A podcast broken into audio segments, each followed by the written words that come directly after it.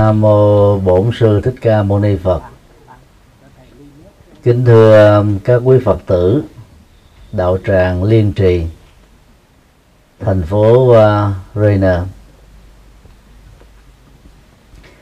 Nhân dịp à, viếng thăm và có khóa lễ à, cầu an cho các quý Phật tử tại đạo tràng Liên Trì thì kính gửi đến các quý Phật tử đề tài vượt qua sự chấp thủ.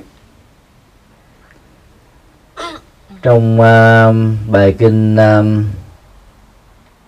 tứ diệu đế đó thì đức phật nói um, nguyên nhân của um, sanh tử mà sâu xa nhất đó, là trong đó là nỗi khổ niềm đau là do vì con người chấp vào tham ái.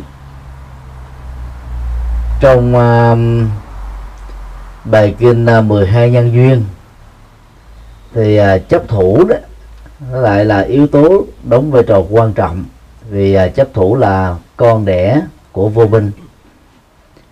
Trong phần lớn các bài kinh còn lại đó thì nguyên nhân của nỗi khổ niềm đau được Đức Phật tri nguyên bao gồm tham ái, sân hận, si mê và chấp thủ.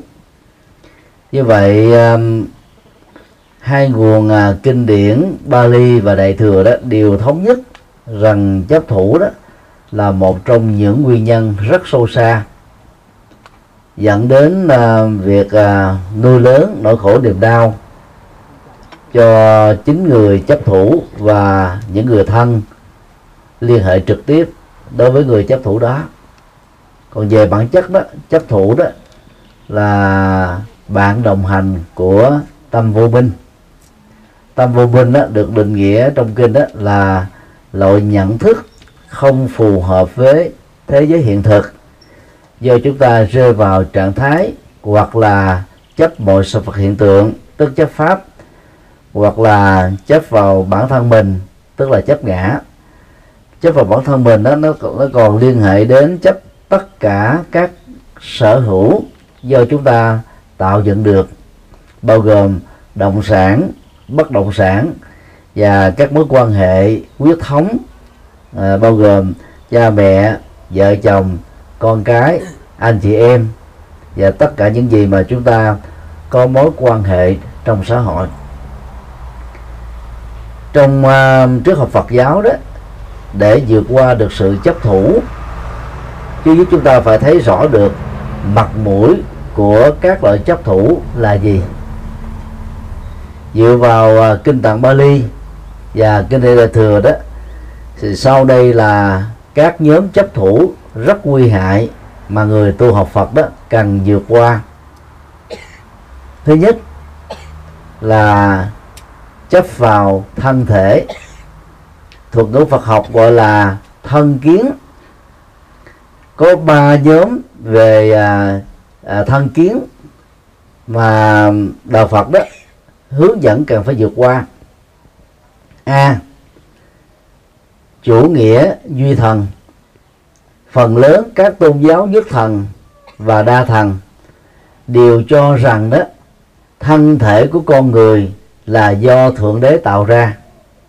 Thượng đế là nguyên nhân đầu tiên của sự sống và dạng hữu. Từ nguyên nhân đầu tiên đó, con người, các loài động vật, thảo mộc và cái số phận hạnh phúc hay khổ đau của con người có mặt theo. Các tôn giáo nhất thần đó đã bị nhồi sọ từ nhỏ rằng ông thượng đế bao gồm có ba năng lực là toàn năng, tức là sáng thế, toàn bi, tức là thương dạng loại, và toàn trí, biết tất cả mọi thứ.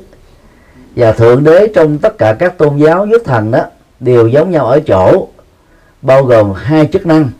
Thứ nhất là là chức năng tạo dựng và sau đó là chức năng hủy diệt.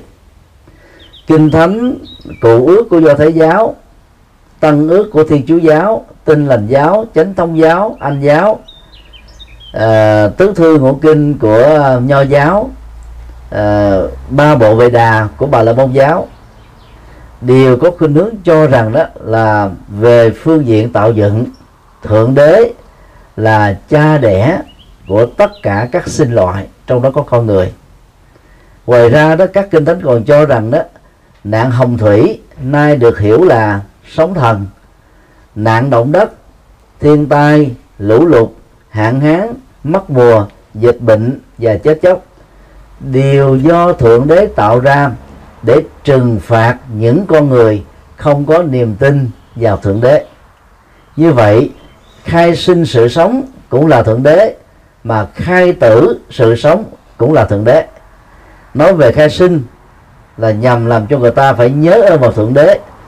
Nói về khai tử là một sự hù dọa vì sự trừng phạt của thượng đế từ đó người ta sợ mà đi theo. Thì theo Phật giáo đó bất cứ người nào chấp nhận con người này do thượng đế tạo ra theo học thuyết uh, sáng thế đều được liệt vào nhóm là thân kiến tức là cái chấp sai lầm về thân. B chủ nghĩa duy vật. Những người theo chủ nghĩa Mark Lenin á, đều cho rằng thân thể này là do đất nước gió lửa tạo ra. Tâm của con người tồn tại trong bộ não. Bộ não là một phương diện đặc biệt của vật chất và do đó ý thức cũng chỉ là một phần của vật chất. Nói một cách khác là chủ nghĩa duy vật cho rằng thân thể và sự sống của con người là phát xuất từ vật chất mà có. Đó là một trong những cái học thuyết mà có ảnh hưởng lớn ở thế kỷ thứ 19 và 20 trong việc giải phóng các cái chủ nghĩa thuộc địa à, của các nước tư bản xâm lăng trên toàn cầu. Nhưng mà nhận thức của họ về nguồn gốc của con người từ vật chất á, theo Phật giáo là không chuẩn. Bởi vì tâm của con người đó tồn tại song hành. Trong mối quan hệ không thể tách ly với thân chứ nó không phải là một bộ phận của thân. Để thấy được việc này đó thì chúng ta cứ hình dung à, bóng đèn tăng phô con chuột dây điện công tắc là những công cụ mà khi hội đủ chúng đó, chỉ cần một động tác bật, chúng ta có ánh sáng của đèn, tức là nguồn điện năng nó trở thành là điện quang. Nhờ đó chúng ta có thể sử dụng ánh sáng cho các mục đích dân dụng và xã hội. Khi một trong những yếu tố tạo ra ánh sáng của đèn bị hư mặc dầu dòng điện vẫn tiếp tục tồn tại theo cách riêng của nó, nhưng dòng điện không vì thế mà được xem là kết thúc. Còn chủ nghĩa, duy vật thì cho rằng sau khi chết thì con người dấu chấm cuối cùng thôi. Cho nên à, quan điểm về vật chất đó à, không giải thích đúng được bản chất hiện hữu của con người và các loài động vật nói chung. Cho nên, nói cách khác, ai cho rằng tâm thức của con người phát sinh từ vật chất thì được xem là một cố chấp về thân, một nhận thức sai lầm về bản chất hiện hữu của cuộc sống. C. Chủ nghĩa duy tâm. Đối lại với chủ nghĩa duy vật, một số triết gia ở phương tây cho rằng là tâm là nguyên nhân đầu tiên có trước dạng hữu và mọi sự vật hiện tượng. Nhờ có tâm đi đầu mà mọi thứ được hình thành, tồn tại và phát triển và theo đức phật trong kinh tạng bali và trong kinh điển đại thừa, nhận thức đó là một sai lầm rất nguy hiểm. Mặc dầu tâm theo Phật giáo là đạo diễn các hành vi, lời nói và việc làm, nhưng không thể nói tâm tạo ra sơn hà đại địa dạng vật trên hành tinh được. Học thuyết mà Đức Phật chủ trương được tất cả các trường phái Phật giáo thừa nhận, đó là thuyết duyên khể có thể hiểu nôm đa là thuyết tương quan tương duyên tương thuộc. Theo công thức cái này có tạo điều kiện cho cái kia có. Cái này sinh phát sinh ra các cái khác. Cái này không dẫn đến cái không cái khác. Và cái này ngoại diệt dẫn đến sự kết thúc ở những cái còn lại. Do đó đạo phật không chấp nhận các lý giải về quy nhân đầu tiên. Mà phải chấp nhận đó, nó là một cái tương quan đa chiều giữa mọi sự vật hiện tượng. Như vậy chủ nghĩa duy thần, chủ nghĩa duy vật và chủ nghĩa duy tâm. Giải thích đó về nguồn gốc của con người nói chung và thân thể con người nói riêng. Theo Phật giáo là những giải thích sai về bản chất sự sống của con người, cho nên được liệt vào nhóm thân kiến, tức là kiến chấp sai về sự sống, và cần phải nỗ lực vượt qua. Điều hai, chấp một bên. Chữ hán gọi là biên kiến, tức là những ngộ nhận về bản chất của sự sống từ lúc mới có mặt cho đến lúc à, kết thúc nó. Thì về biên kiến gồm có hai trường phái chính. A là thường kiến, tức là cho sự sống của con người đó là một số phận. Nó trải dài từ những lúc và đầu tiên mới bắt đầu có mặt sự sống. Cho đến lúc mà qua đề kiếp này sang kiếp khác, ai mang thân phận gì, con cái của họ theo đó sẽ bị định đoạt số phận giống nhau. Điển mẫu cho trường phái triết học này, đó là đạo bà la môn, nay được gọi là đạo ấn độ, tiếng anh gọi là hinduism. Thì đây là một trong những trường phái rất tiêu biểu bên cạnh đó tại trung quốc thì còn có nho giáo cũng chủ trương số phận an bài tương tự. Người theo bà la môn giáo thì cho rằng à, xã hội đó được phân chia làm bốn giai cấp. Và thượng đế là người đã sắp xếp cái phân công lao động cho bốn giai cấp này. Có những người sinh ra để làm chính trị bao gồm với vua chúa tướng lãnh binh sĩ trưởng quản về cái cai trị đất nước và giữ gìn độc lập cũng như là hòa bình của quốc gia. Có những con người sinh ra đó để à, làm tôn giáo được được gọi chung đó là giai cấp bà la môn và trưởng quản độc quyền về tôn giáo cũng như là độc quyền về giáo dục. Có những con người sinh ra đó để vận hành cái bao tử kinh tế của xã hội bao gồm các loại hình thương gia. Và cũng có những con người được sinh ra chỉ để làm công tác lao động tay chân làm ô xin làm nô lệ làm phục dịch thôi thì những người theo bà la môn giáo cho rằng đó là thượng đế phân công lao động để cho xã hội nó được vận hành và phát triển. Nhưng thực tế, đó chỉ là một chiêu bài thôi. Vì cái số phận của con người theo đạo bà la môn giáo là do thượng đế sắp xếp, người ta không được quyền chọn nghề nghiệp cho chính mình. Mà người ta từ lúc sinh ra buộc phải gắn kết cái nghề nghiệp của ông bà cha mẹ thông qua cái họ. Thầy đức phật chỉ có bốn giai cấp. Cho đến bây giờ ấn độ có trên 400 giai cấp phát triển chi tiết từ bốn giai cấp vừa nêu. Và cái cái quan niệm giai cấp đó được xem là từ thế hệ này sang thế hệ khác cha truyền con nói cháu chích nói tiếp theo không có thay đổi được. Thì quan niệm đó được xem là thường kiến. Thường kiến nguy hại ở chỗ đó người ta cho rằng là à, định mệnh là một số phận an bài không thể thay đổi được. Số kiếp là gắn kết với mình như thế nào thì phải cam phân, cam phận, chấp nhận như thế. Các nỗ lực thay đổi số phận chỉ là trò đùa, đình hanh, đành hanh trước thượng đế thôi. Và từ đó đó, những người theo các tôn giáo về thường kiến đó đã bị nhòi sọ chấp nhận số phận.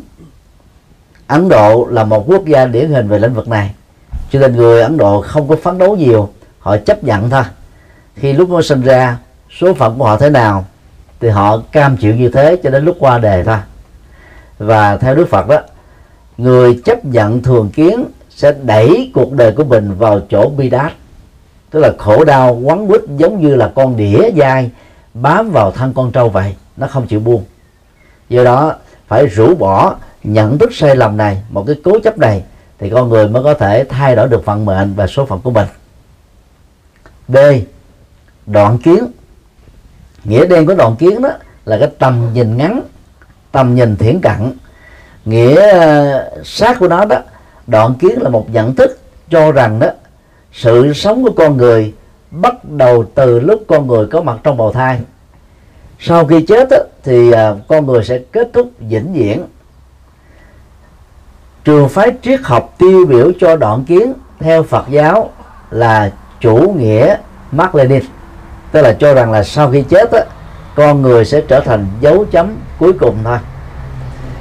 Trong kinh trường Mộ đó Đức Phật khẳng định rằng là bất cứ ai cho rằng chết là hết thì dẫn đến rất nhiều các cái hậu quả về phương diện đạo đức. Đó là ở một thời điểm nào đó trong một không gian nhất định nào đó những người đó sẽ nghĩ rằng kết cục của tôi là một người thiện với kết cục của những người khác tôi là những người ác là giống nhau tức là hết. Thì tôi dạy gì mà đi làm điều thiện cho mệt? Cho nên đó, trong lúc tôi có thể sống làm được bất cứ điều gì tôi có thể làm được hết. Và từ đó đó một số người trong những người uh, cho rằng chết là hết đó chỉ cần bị cạm bẫy hoặc là cám dỗ hay là bị hù dọa trước sự lựa chọn hoặc chết hoặc làm điều xấu thì rất nhiều người trong số họ đã chọn con đường làm điều xấu. Vì cái kết cục là không có khác nhau. Cho nên theo đức phật đó những người cho rằng chết là hết đó dẫn đến các mối đe dọa về đời sống đạo đức rất là nguy hại. Và đức phật dạy tất cả chúng ta tu học phật đó cần phải tin rằng là sau khi chết trung bình đó, vài phút sau là tái sinh.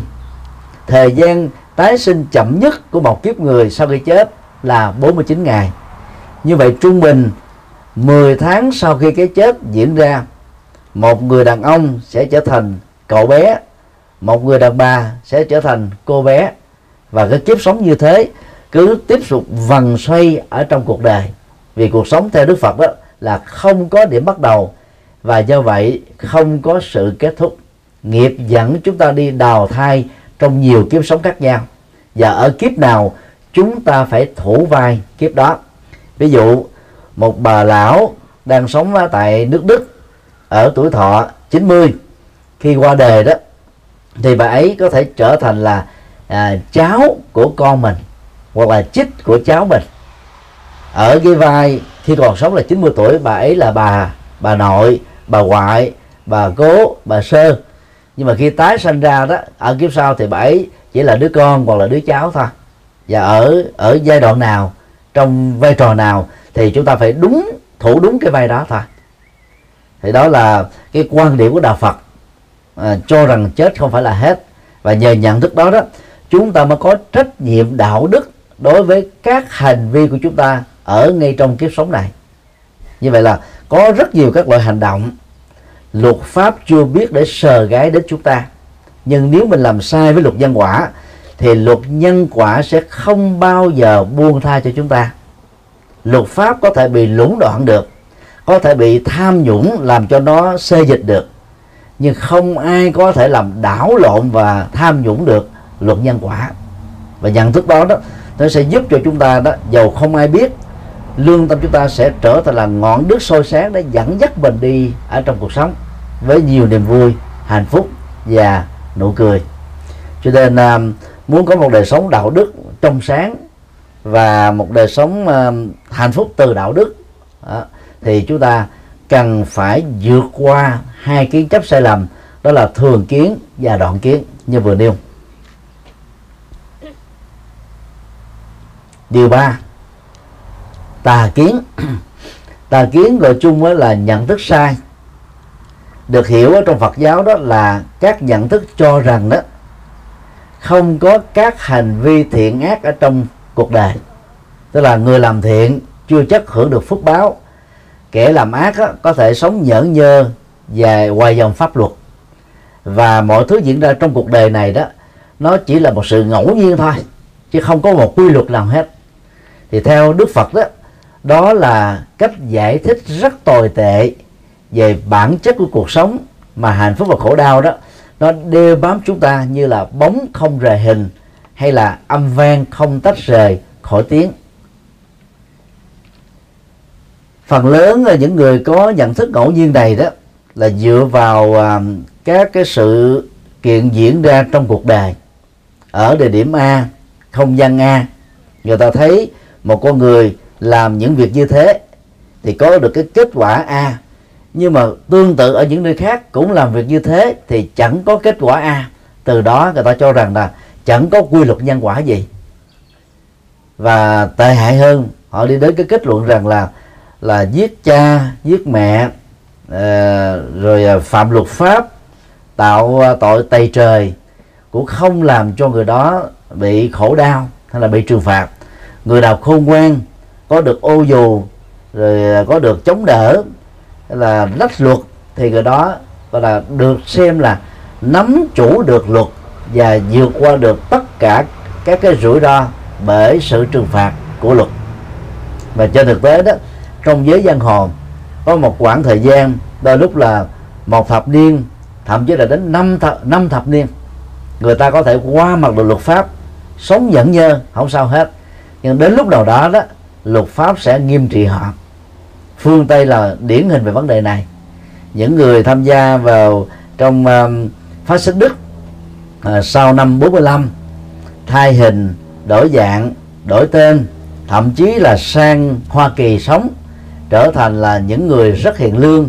Có người trở thành giáo sư đại học à, có người thì làm kinh doanh. Tức là giấu cái thân phận mình đó gần như là 50 năm rồi. Đến giờ vẫn bị truy cứu trước pháp luật còn Dutch là tổng giám đốc trại tù khét tiếng của Khmer Đỏ, đã ra lệnh giết trên 40.000 người. Sau à, năm 79 thì Dutch đã thay hình đổi dạng, trở thành một giáo viên dạy tiểu học thôi. Sống rất là ẩn danh, không giao tiếp, rồi bỏ đạo từ à, đạo à, thiên chúa sang làm phật tử. Và sống một đời sống rất là hiền lương rồi cũng bị phanh phui trước pháp luật. Vậy hiện nay đó Bush bị tuyên án 25 năm tù giam vì à, Campuchia đó đã từ lâu bỏ án tử hình và trong nhiều trường hợp đó là đã bỏ án chung thân rồi. Thì đó là hai cái ví dụ cho chúng ta thấy rằng là là kẻ tội à, tạo tội đó, dầu có khéo léo được bao che cỡ nào, đến cuối đời cũng bị truy cứu trước pháp luật. Thậm chí khéo nữa à, là có thể trốn tránh cả một kiếp người này và và chết an toàn à, khỏi bị luật pháp nghiêm trị thì những người đó đó sẽ bị luật nhân quả truy cứu từ kiếp này sang kiếp khác. Thì đó là cái quy luật mà chúng ta không thể không tin. Và cái niềm tin đó đó nó sẽ giúp cho mình đó, là sống có trách nhiệm đối với tất cả các hành vi của chúng ta bao gồm hành vi lời nói hành vi à, tay chân hành vi nghề nghiệp và và nhận thức rằng là nhân quả là có thật. Nhân quả chi phối hạnh phúc hay khổ đau của con người sẽ làm cho chúng ta sống tốt hơn. Như vậy, làm thế nào để mình tin nhân quả là có thật? Muốn như thế thì theo đức phật đó, giữa nhân và quả đó, nó có tác động bởi duyên. Duyên là các yếu tố mà. Phần lớn do người ta không nhìn thấy duyên, cho nên người ta nghĩ rằng là nhân không có thật. Bởi nhiều người làm sống mà vẫn được hạnh phúc. Kẻ làm thiện thì sống rất là khó khăn xin đi một cái cái, cái ví dụ. À, cách đây vài năm khi à, Việt Nam làm con đường cao tốc từ à, Sài Gòn về Tiền Giang đó cái khoảng đường đó khoảng chừng 80 cây số thôi. Thì nó đi ngang ra qua rất nhiều huyện rất nhiều xã. Thì dọc theo các cái các cái con đường cao tốc này đó nó là những cánh đồng lúa. Thì đường cao tốc rồi bao giờ nó cũng có đèn à, gần như là 16 giờ một ngày à, nhất là ban đêm thì do vì mở đèn điện 16 tiếng một ngày tất cả những cánh đồng lúa có các cái con đường uh, cao tốc để đi ngang qua đó là bị thất thu. Người nông dân thì không biết tại sao mùa màng năm nay là không bị uh, uh, mưa đá không bị uh, sương móc uh, không bị muối mà tại sao lại bị thất thu? Nó không trổ trổ hạt được. Thì người ta mới nhờ các nhà nghiên cứu về nông nghiệp. Thì các nhà nghiên cứu đó kết luận rằng là vì lúa đó nó kỵ ánh sáng về đêm. Mà các cái con đường này đó thì ờ, ánh sáng nó mở 16 giờ một ngày cho nên đó lúa bị thất thu.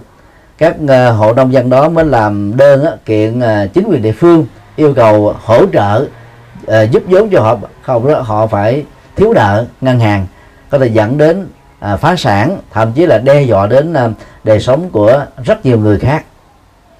Như vậy chúng ta thấy là à, có hạt giống có nước có ánh sáng có phân bón có trừ sâu có nỗ lực chân chánh.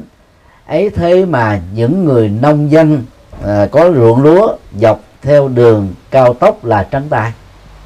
Chỉ có một nghịch duyên nhỏ thôi phá nát hết tất cả những nỗ lực chân chính và có phương pháp của những người nông dân rất là hiền lương và chất phát đây là một ví dụ ấy đó có rất nhiều trường hợp chúng ta nỗ lực rất chân chính rất bài bản nhưng mà chúng ta vẫn bị thất bại là vì chúng ta ít để ý đến các nghịch duyên. Vì nghịch duyên đó nó sẽ làm cho gọi là uh, các uh, hạt nhân đó bị loại trừ lẫn nhau. Ví dụ như mình đã gieo trồng những hạt giống tốt trong quá khứ rồi đó nó có những cái nghịch duyên ngược lại với hạt giống tốt này thì chúng sẽ loại trừ lẫn nhau sau khi loại trừ đó, thì cái kết quả còn lại đó nó không là gì hết. Cho nên đó, nó làm cho chúng ta ngộ nhận rằng là trong cuộc đời này chẳng có nhân, chẳng có quả. Việc làm tốt, việc làm xấu, kết quả đều giống nhau, hoặc chỉ là ngẫu nhiên thôi. Do đó người tu học Phật đó, cần phải vượt qua cái cái nhận thức cho rằng mọi thứ trên đời là ngẫu nhiên. Điều 4 bảo thủ quan điểm. Chữ hán gọi là kiến thủ. Tức là nắm chắc cái cái nhận thức của mình và không chấp nhận quan điểm của người khác. Trong uh, kinh bách dụ có kể một cái câu chuyện. Một à, uh, thương gia mãi mê uh, việc uh, làm giàu.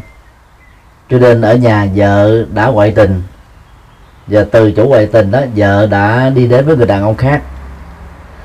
Người thương gia này đó đổ dồn hết tất cả cái tình yêu dành cho vợ trở thành là tình thương dành cho đứa con trai. Nhưng mà cái tâm ham giàu của ông vẫn không bỏ được. Cái chuyến đi kinh doanh cuối cùng đó à, dẫn đến cái thành tựu đó là thu hoạch được lợi tức rất là lớn. Nhưng khi quay trở về lại ngay cái mái nhà của mình đó thì ông ấy thấy đó là chỉ còn lại là một uh, đống tro tàn thôi. Các cái căn nhà dọc theo đường cùng ở làng của ông cũng bị số phận tương tự của quả hoạn. Bướu mốc ở à, đống gạch và gỗ tàn đó thì ông thấy xác của một đứa bé mà chiều dài của nó đó y hệt như là đứa con trai mà ông rất là thương. Đau khổ gọi là muốn tuyệt vọng ông mới ờ, cho làm lễ quả thiêu thêm một lần nữa. Rồi lấy hết tất cả các tro cốt của cậu bé đó, bỏ vào trong một cái ờ, cái túi vàng, rồi ờ, đặt nó trong một cái cái bọc và đeo ở bên mình. Lúc ngủ đó thì ông ấy cũng là mang cái túi hài cốt đó ngủ ở trên giường. Đi đâu á, ông cũng mang theo sau à, vài tháng à, xây dựng lại căn nhà mới ở một cái khu à, phố mới rất là an toàn, thì đêm thứ ba đó, vào lúc giữa đêm, ông nghe tiếng văng vẳng, gõ cửa ở phía trước. Cốc cốc cốc, cha ơi, con đã về đây. Ông dụi mắt mình, dụi lỗ tai, nghe cốc cốc cốc, cha ơi, con đã về đây. Ông mở mắt ra thật là kỹ, nhìn lại xung quanh cái lọ cốt đó vẫn còn nằm bên thân mình. Như vậy, ai đó đã cả gan, mạo nhận làm con của ông. Cho nên giận tức quá, ông nói vọng ra đằng trước, mày là đứa nào? Hãy cút đi. Nếu tiếp tục mạo nhận là con của tao đấy, tao sẽ cho mày một bài học đấy. Đứa con đó gõ cửa và la lớn hơn, chính con đây nè, con đó về tới nhà đây, ba hãy mở cửa ra, con nhớ ba lắm ông nhìn lại cái lọ cốt thêm một lần nữa thấy con mình vẫn còn nằm trong lọ cốt đây. Đứa nào dám cả gan ông xua đuổi nó à, ra những cái dấu hiệu dùng cây đập cửa để cho cái đứa mà đang gõ cửa bên ngoài bỏ đi. Thì sau động tác đó đó thì đứa con đó đã bỏ đi mất tích về đêm. Câu chuyện này à, gửi cho chúng ta về những cái nhận thức rằng là khi mà người ta bám chấp vào một cái nhận thức gì đó và cho rằng nó là đúng. Và người ta đang sở hữu một cái kiến thức đúng đó thì đến lúc chân lý tận tình đến gõ cửa nhà chúng ta chúng ta cũng vẫy tay chào và xua đuổi chân đối đi thôi.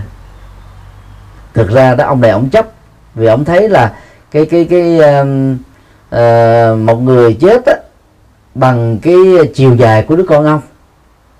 Và ông ấy cứ nghĩ đơn giản rằng là, Ờ, toàn bộ các khu nhà bị cháy rụi và cái thi thể nằm ngay nhà mình thì chính là con mình thôi. Vì giờ đó chẳng thấy đứa con mình ở đâu. Nhưng may mắn là nó đã đã đã thoát chết. Có thể là nó mà mà ờ, mê chê, nó đi chỗ nào đó. Do vậy mà nó không bị quá hoạn rồi thương đứa con đó, ông mới nhận cái cho cốt của người khác và nghĩ rằng đó là cho cốt đứa, của đứa con ruột thịt của mình. Mà cái tệ của ông này ở chỗ là gì? Sống nuôi con thương con mà lại không nhận ra được cái giọng của con mình. Cái giọng thật của đứa con thì ông lại cho là đứa đứa nào giả mạo. Chỉ cần mở cái cửa ra, đối chiếu chút xíu là có thể biết rằng là đây là người thật, hay là cái tiếng vang văng vẳng do mình bị mơ, bị mớ về đêm hoặc là đứa đó là đứa mạo nhận hay là đứa con thật. Ông ấy dùng các cái động tác ra dấu đuổi đứa con đi. Chỉ còn một động tác vài ba giây mở cửa ra để đối chiếu và kiểm định thôi là có thể có được chân lý hay là phi chân lý. Mà ông ấy đã không chịu làm việc đó. Vì ông ấy đinh ninh rằng đứa con ông ấy đã chết và tro của cái đó đang nằm ở trong cái cái bọc này. Còn bất cứ ai tới không phải là con của ông nữa. Tức là bảo thủ cái quan điểm đó, cái nhận thức đó là đúng. Thì chúng ta đôi lúc đó không còn cơ hội để tiếp nhận thêm bất kỳ một giá trị gì cao quý hơn vì cái tâm chấp thủ đó, nó làm cho chúng ta có thể suy nghĩ rằng, chân lý mà mình đang sở hữu chính là đỉnh cao nhất của xoắn trong óc. Và như vậy, những người chủ trương như thế, những học thuyết chủ trương như thế, những chủ nghĩa chủ trương như thế đó là họ đã tự hào tự đại. Cho mình là thông minh nhất rồi, tuyệt hảo nhất rồi, số một nhất rồi. Cho nên khi mà chân lý cao hơn, có giá trị hơn, đến có cửa phục vụ đó, họ đành lòng đó, tống khứ ra bên ngoài ta. Và việc này đó nó xảy ra khắp mọi nơi. Sau khi à, nỗ lực à, cứu giúp à, dòng họ Sakya thoát khỏi cái sự bình phạt của vua Tỳ Lộ Đi không được Đức Phật đã nói đến ba điều mà ngài làm không được trong đời. Thứ nhất đó, là có thể độ rất nhiều chúng sinh nhưng không thể độ hết tất cả chúng sinh. Thứ hai đó là có thể độ rất nhiều người nhưng không thể độ được những người không có duyên.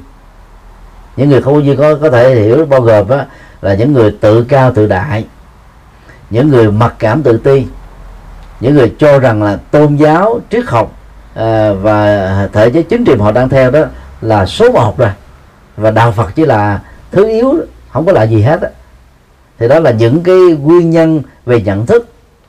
Có cái dấu hiệu của sự cố chấp làm cho người ta không thể tiếp nhận được chân lý đạo đức cao siêu của Đức Phật dạy. Cho nên Đức Phật dầu có lòng từ bi bao la cỡ nào đi nữa, cũng đành đó là bó tay chấm cơm thôi.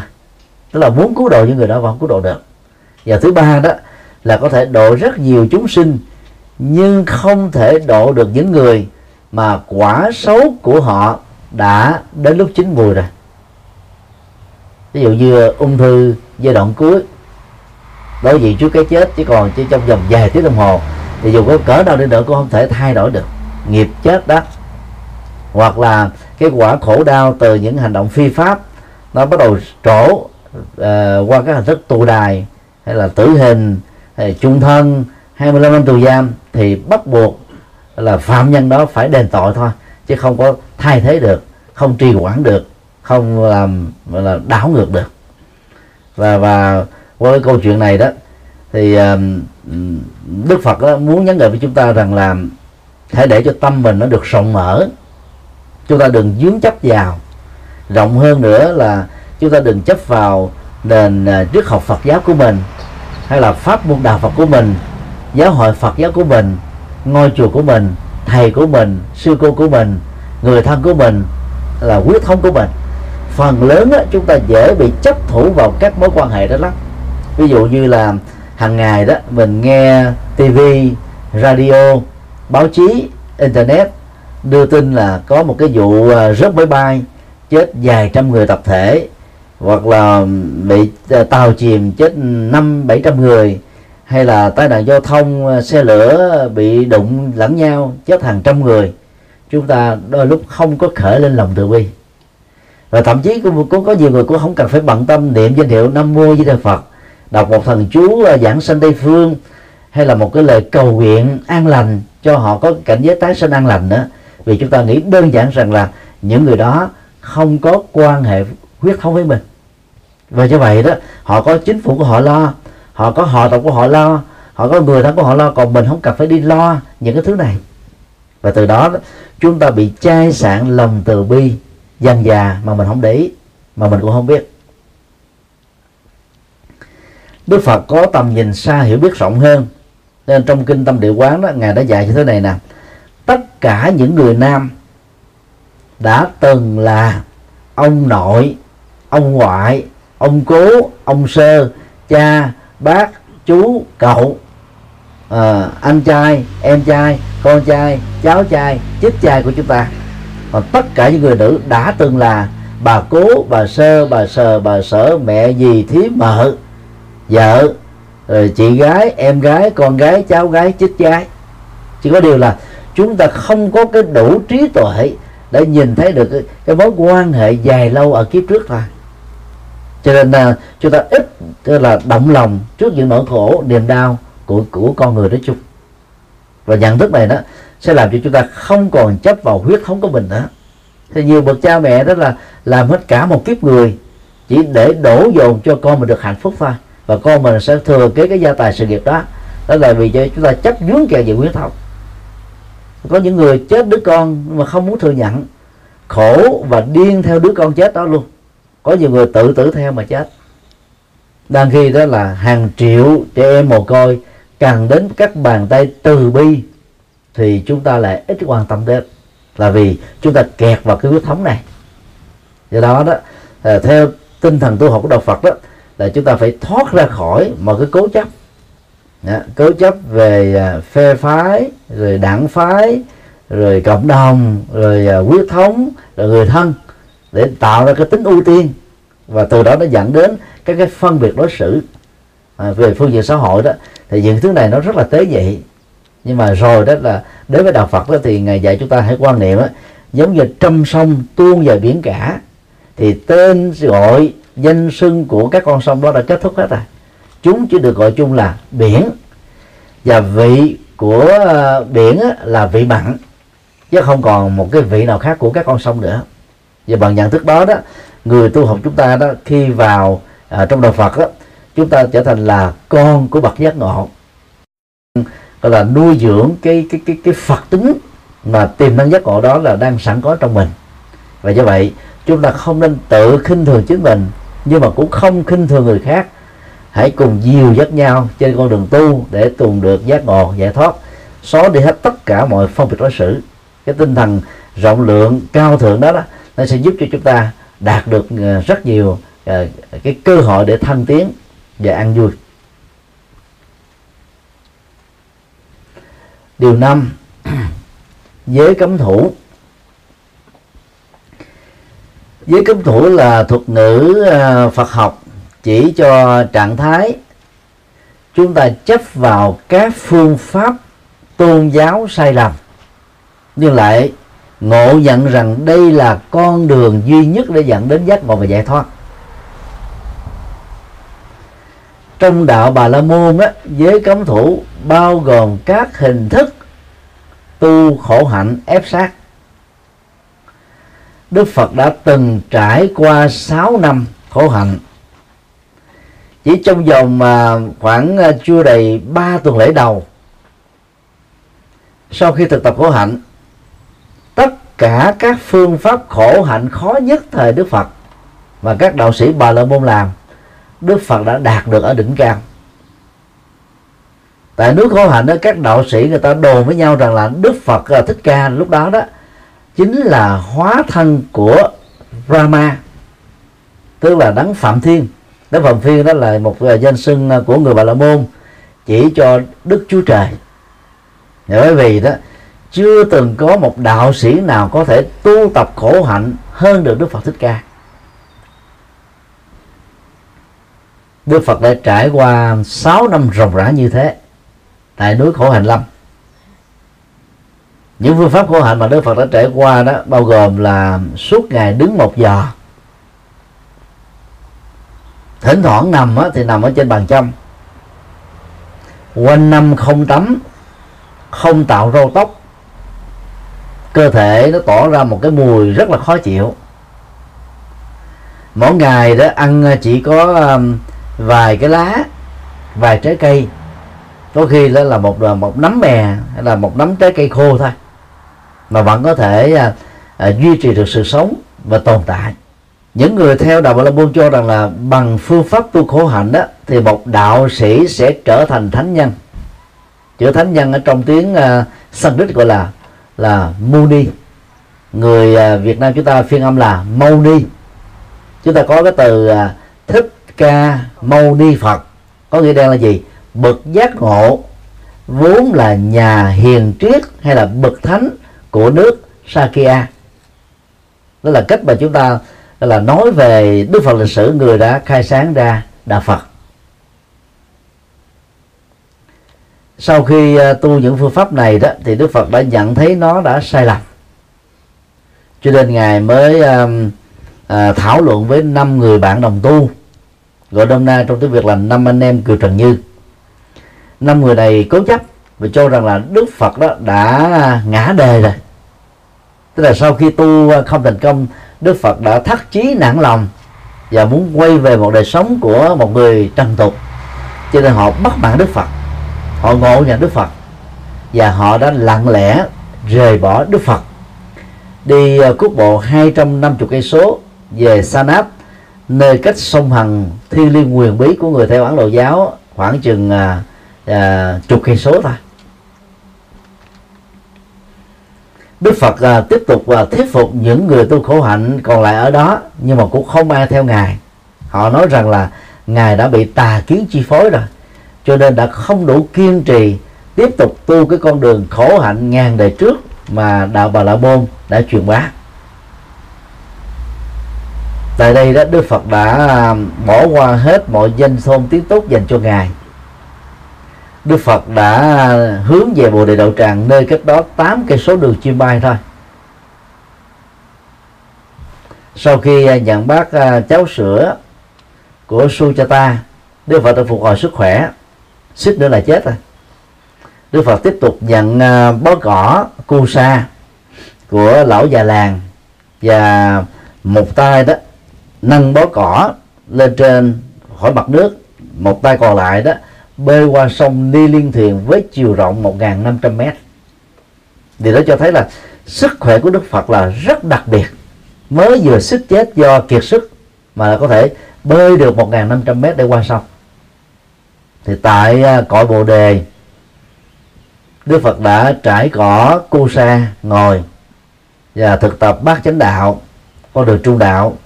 Sau 49 ngày thiền định biên mật á, Đức Phật đã trở thành là bậc giác ngộ đầu tiên trong lịch sử tư tưởng của nhân loại. Hiệu của ngài là Thích Ca Mâu Ni Phật. Tại đây đó chúng ta có thể học được Đức Phật một số bài học như sau. A. À, mạnh dạng bỏ qua con đường quá độ. Nếu chúng ta tạm dùng ngôn ngữ hiện đại, quá độ để chỉ cho phương pháp tu khổ hạnh của Đức Phật, thì nhờ phương pháp khổ hạnh quá độ này đó, Đức Phật đã nổi như còn được xem là quá thân của thượng đế. Đức Phật đã vứt bỏ hết tất cả các cái danh thơm đó. Vì mục đích đi tu của ngài, bỏ cơ hội làm vua không phải là để được mọi người tôn vinh và mọi người coi mình là thượng đế mà mục đích của ngài là muốn giải quyết các vấn nạn khổ đau của kiếp người. Đó là già bệnh chết ham muốn mà không tội nguyện uh, thương yêu mà phải chia ly ghét nhau mà phải hội ngộ. Cái mục tiêu lớn nhất của ngài là là ở chỗ đó thôi chứ không phải là là được làm thượng đế. Cho nên ngài đã vứt bỏ hết tất cả mọi thứ đó qua một bên. Và ngài tìm riêng con đường giác ngộ do chính ngài khám phá thì đó là điều rất là là đáng học hỏi. Là khi chúng ta bao gồm những học thuyết, những tôn giáo, những triết học hay là những cá nhân, là lúc mình biết mình đã sai lầm, con đường quá độ đó không sai được, nhưng mà chúng ta không dám mạnh dạn thừa nhận đó chúng ta cũng không dám là, từ bỏ nó. Chúng ta bưng bít bằng cách này, bao che bằng cách kia, biện hộ bằng cách nọ, lý giải bằng cách khéo léo thôi. Và do đó chúng ta không được giống như đức phật. B rời khỏi cái cái cái không gian để thoát khỏi cái cộng nghiệp sai lầm. Khổ hạnh lâm là nơi tập hợp các nhà đạo sĩ tu khổ hạnh. Nếu đức phật tiếp tục ở chỗ đó đó, thì chưa chắc đức phật đã an tâm tu. Vì những người đồng bạn tu khác đó, người ta nhiệt tình quá ta mới nói với đức phật là, thôi hãy tiếp tục tu cái con đường mà ba ngàn năm trước các tổ tiên chúng ta đã từng tu. Đây là con đường ăn chắc bậc bền ai cũng biết hết rồi. Còn bây giờ mà đi một cái con đường khác chưa chắc đã đã đúng. Nội chừng đó, cái sự nhiệt tình của những người đồng tu thôi. Đức phật phải tốn rất nhiều thời giờ để mà giải thích. Rồi để à, chứng minh, rồi để vượt qua. Mất nhiều thời giờ lắm. Đức phật mạnh dạng rời khỏi chỗ đó. Về bồ đề trần, lúc đó nó là một cái vườn rừng sinh thái, mà trong đó phần lớn chỉ là cây bồ đề thôi. Về phương diện khoa học đó cái bồ đề đó cả ngày và đêm tỏ ra từ thân và nhánh lá của nó khí oxy. Và trong các chủng loại cây đó, cây bồ đề được chứng minh là có lượng oxy được tỏ ra từ nó nhiều hơn các chủng loại cây còn lại. Cho nên không phải tình cờ mà đức phật ngồi với cội bồ đề. Ngài chọn nó để nó hỗ trợ cho việc thực tập thiền đó, một cách thuận lợi. Vì thiền nó quan trọng là gì? Làm chủ hơi thở ra, hơi thở vào làm chủ được chánh niệm, làm chủ được tâm, làm chủ thân, làm chủ hành vi và làm chủ được sự sống.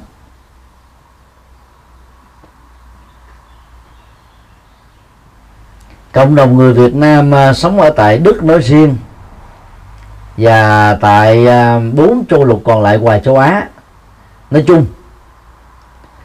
Từ à, khoảng gần năm thập niên qua có người bốn thập niên, ba thập niên, hai thập niên, một thập niên. Do đã rời khỏi Việt Nam cho nên mình có một cái môi trường công nghiệp mới. Thì cái môi trường này đó, nó buộc tất cả những người Việt Nam nói riêng và cộng đồng dân cư ở tại những nước tiên tiến này nói chung. 12 con giáp, giờ là 12 con giáp của Việt Nam, Trung Quốc, hay là 12 con giáp theo lịch đó là phương Tây, thì tuổi nào cũng là tuổi con trâu hết tức là ai cũng phải cài từ sáng sớm cho đến chiều. Làm việc nghiêm túc, nhất là nước Đức này. Cái phong cách làm việc rất là nghiêm túc. Không có dẫn chơi được. Không có tà tà, tàn tàn, qua lo, chú lệ, là câu giờ là biến giờ chung trở thành giờ giờ riêng biệt. Phải làm hết sức nghiêm túc và có trách nhiệm. Và cái môi trường sống ở phương tây này, nó làm cho cư dân châu á đi di cư vì lý do chính trị di cư vì lý do kinh tế di cư bằng lý do hôn nhân nhân dân đều phải trở thành là những người hết sức nghiêm túc. Như vậy là thay đổi cái cái không gian thôi là chúng ta đã thay đổi được cái cái cái công nghiệp mới rồi. Và cái công nghiệp mới đó phần lớn là tích cực. Nó giúp cho mình có được một tương lai sau hai chục năm định cư, sau ba chục năm làm làm lụng nỗ lực ờ, chân chính. Và tuy nhiên, ở tại châu Âu này, bao gồm Pháp, Đức gì đi tới đâu cũng có cái ăn sinh là những người à, uh, vegan tức là họ không có cái công nghiệp nỗ lực à, như là những người dân bản địa này. Cho nên chúng ta vẫn thấy cái hiện tượng đó.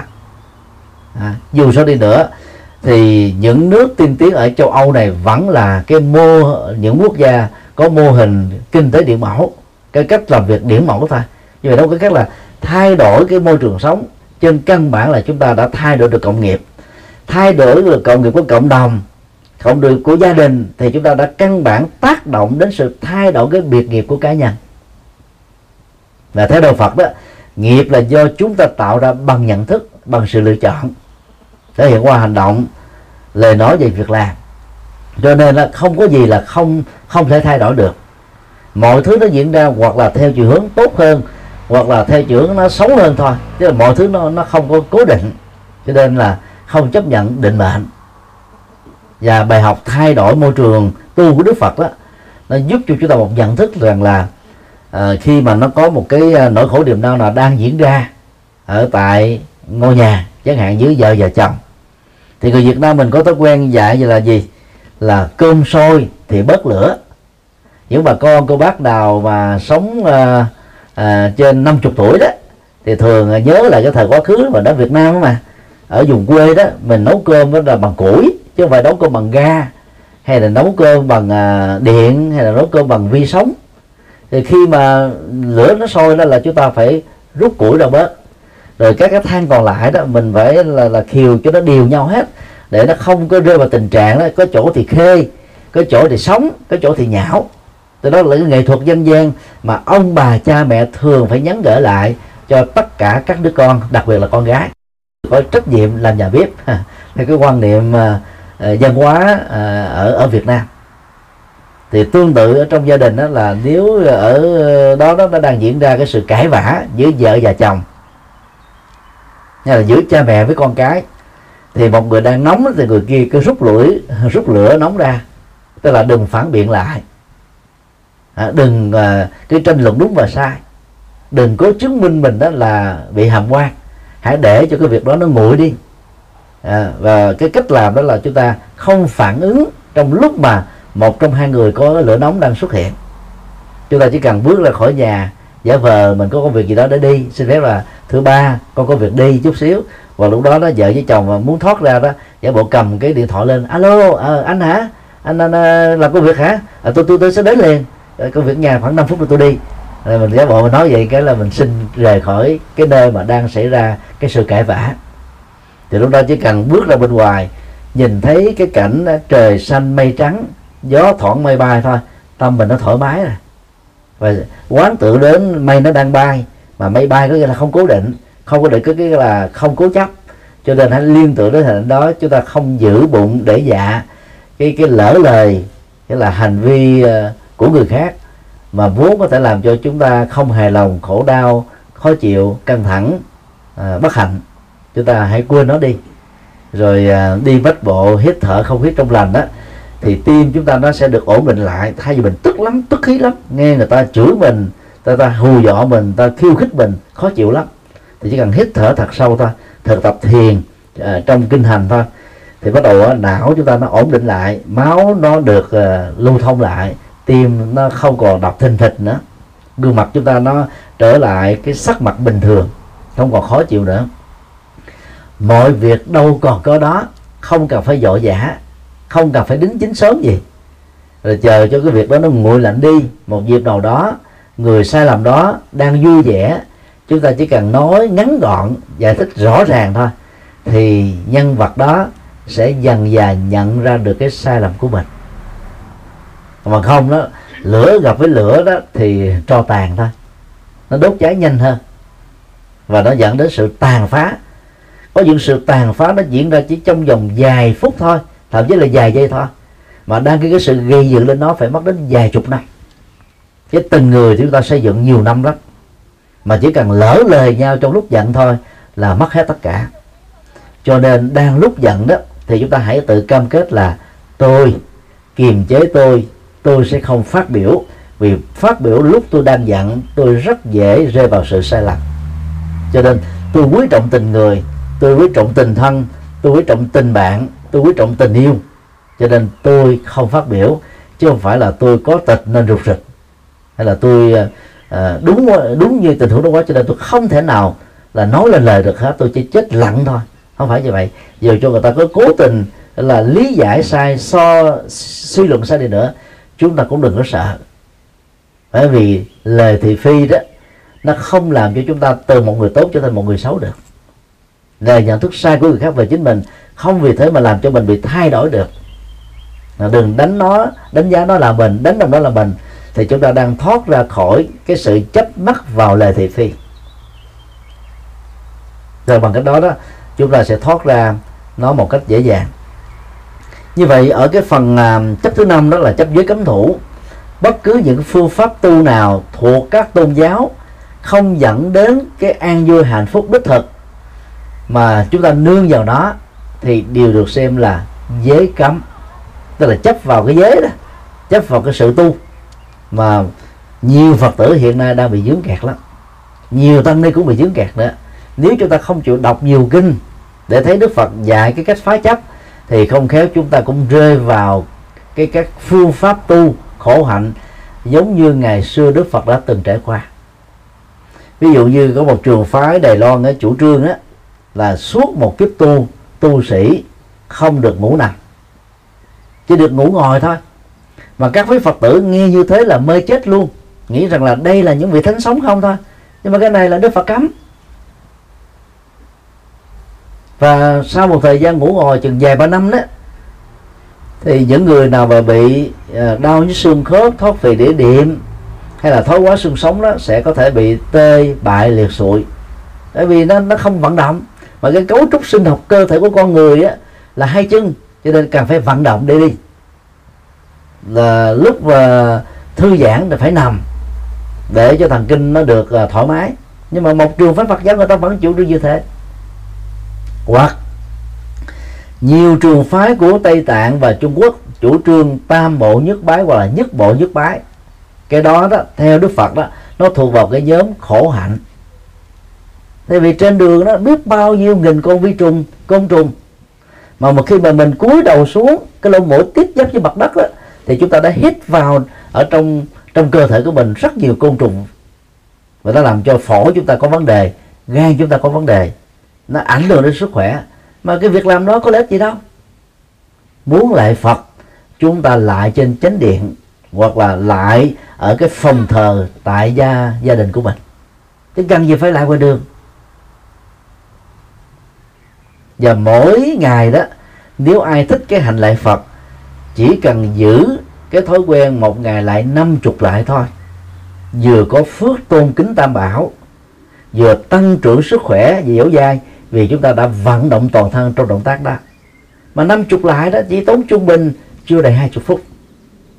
Cái giữ phong cách này không cần phải tập thể dục thêm, cũng không cần phải đi khám bác sĩ nhiều lắm đâu. Đỡ tốn tiền lắm. Rất là tốt mà ngoài ra đó là lại Phật còn là cái cách để chúng ta tĩnh tâm nữa. Một số khác thì sử dụng lại Phật là làm phương pháp sám hối nghiệp trước, cam kết không tái phạm nghiệp, những nghiệp xấu. Cho nên trong lại Phật đó, ba trong một, giá trị lời lạc nó rất là lớn. Thay vì mà đi đi bên ngoài đường, chỉ làm cho à, ngoại đạo người ta phê phán tăng sĩ thôi. Tu gì đâu mà chẳng phụng gì cho ai. Suốt ngày đi lại đất à, à, hốt cái cái cái cái bệnh tật vào trong cơ thể rồi phải để cho người khác phục vụ lại mình. Nên nó không có là cho ta hiểu đúng được đạo Phật. Thì đó cũng là cái phương pháp giới cấm thủ. Và có người chủ trương là đốt ngón tay đốt ngón chân cúng Đức Phật. Đức Phật là thưởng gì hưởng thức gì với cái này đâu. Nghe vàng điện ngọc cơ hội làm vua ngài còn vứt bỏ. Thân thể này nó không quan trọng. Mà Đức Phật là quan niệm á thân thể này đó là một cổ xe nó là đầy tớ trung thành của chúng ta. Giữ sức khỏe cho nó để nó nó có còn phụng sự mình, làm các việc làm. Bao gồm các phật sự và thiện sự. Bây giờ mỗi người có năm ngón tay trên mỗi bàn tay, mà cắt đi vài ngón tay rồi thì còn đâu cơ hội mà làm việc được.